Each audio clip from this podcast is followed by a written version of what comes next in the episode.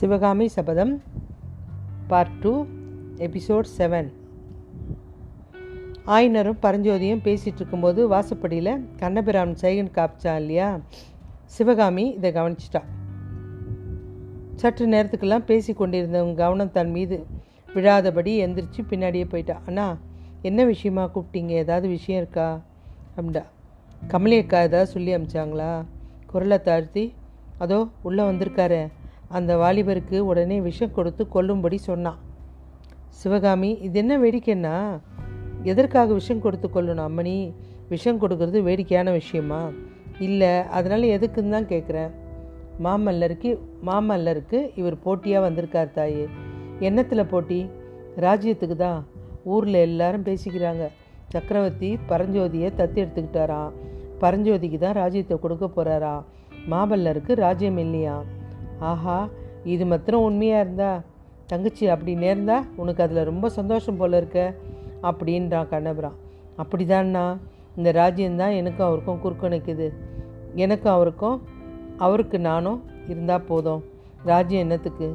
எல்லா பெண்களும் ஒரே மாதிரி தான் இருக்கீங்க போல இருக்கு. கமலை கூட இப்படி தான் என்ன சொல்கிறா நீ இன்னும் இப்போ சொன்ன போலேயே தான் சொல்கிறா கண்ணா உனக்கு நீயும் எனக்கு நானும் போதாதா? அரண்மனை சேவகம் எதுக்கு?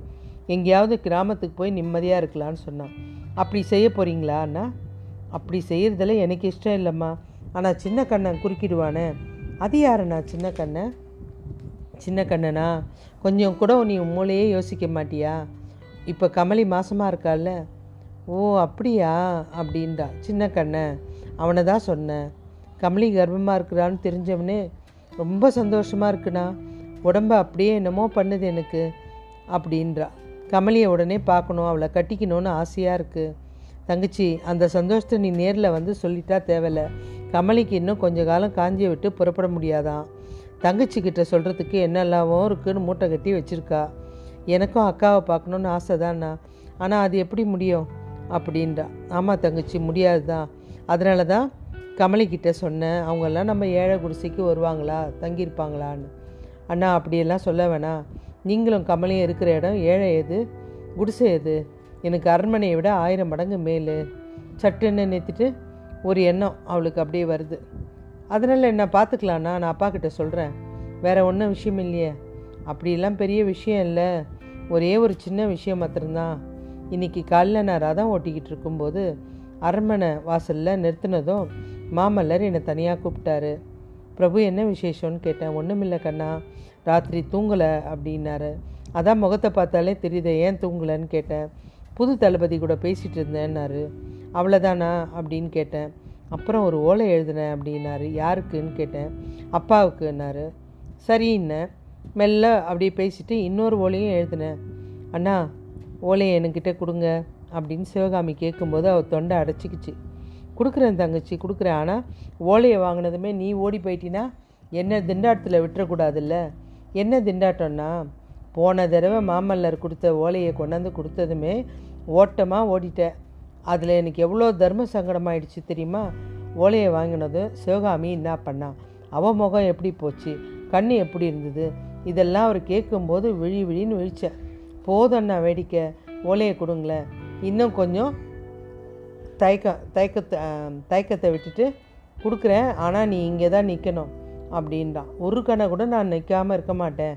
குடு நான் வாங்கினவனே. கிடுகிடுன்னு ஓடி போய் குளத்தை கரைக்கு ஓடி போயிட்டா. அத்தியாயம் ஏழு முடிந்தது.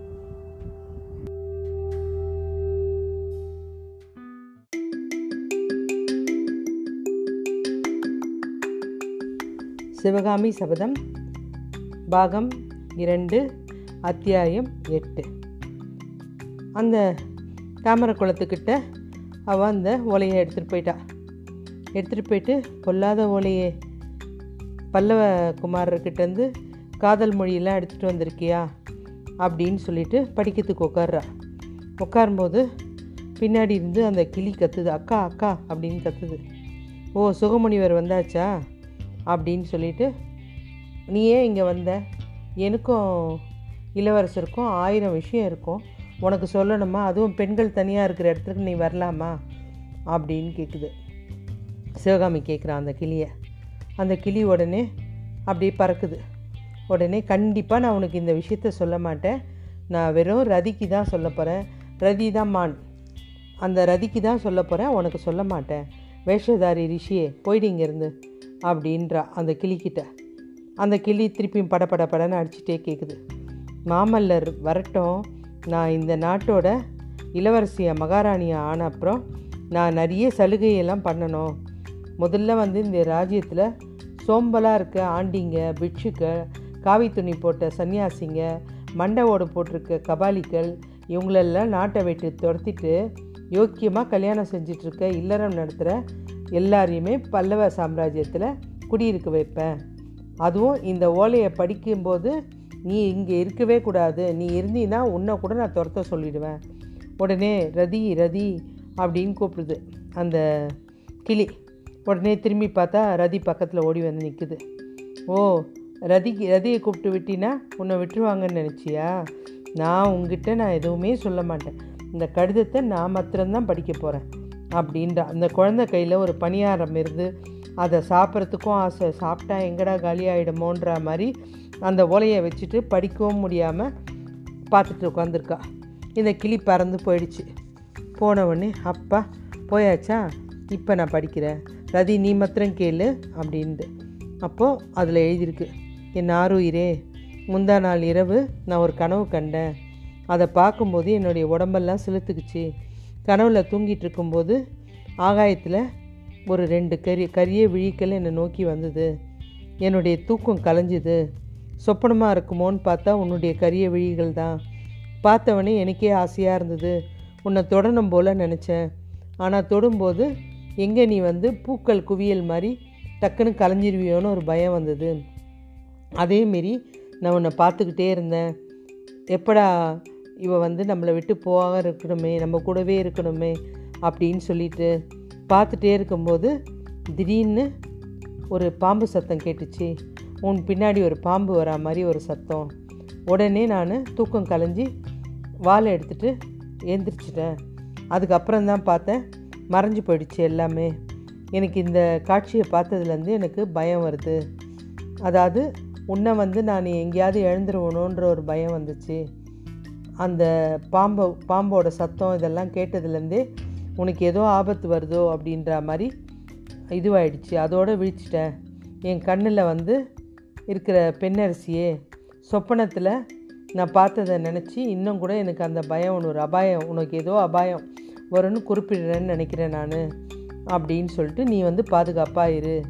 எனக்கு வந்து இன்னொரு விஷயமும் சொல்லணும். அதுக்குள்ளே பொழுது விடிஞ்சிருச்சு. என் கையில் வால் இருந்தது. ஆனால் வந்து உனக்கோ உன் தந்தைக்கோ ஒரு இது அபாயமோ இல்லாமல் நான் பார்த்துப்பேன்.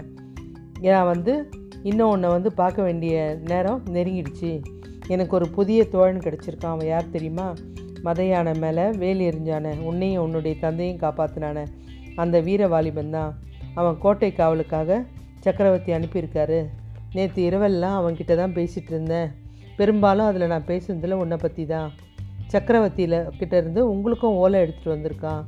நீங்கள் காஞ்சி கோட்டைக்கு வந்துடணும் சோழ நாட்டுக்கு போயிடணும் அப்படின்ற மாதிரி இருந்தது.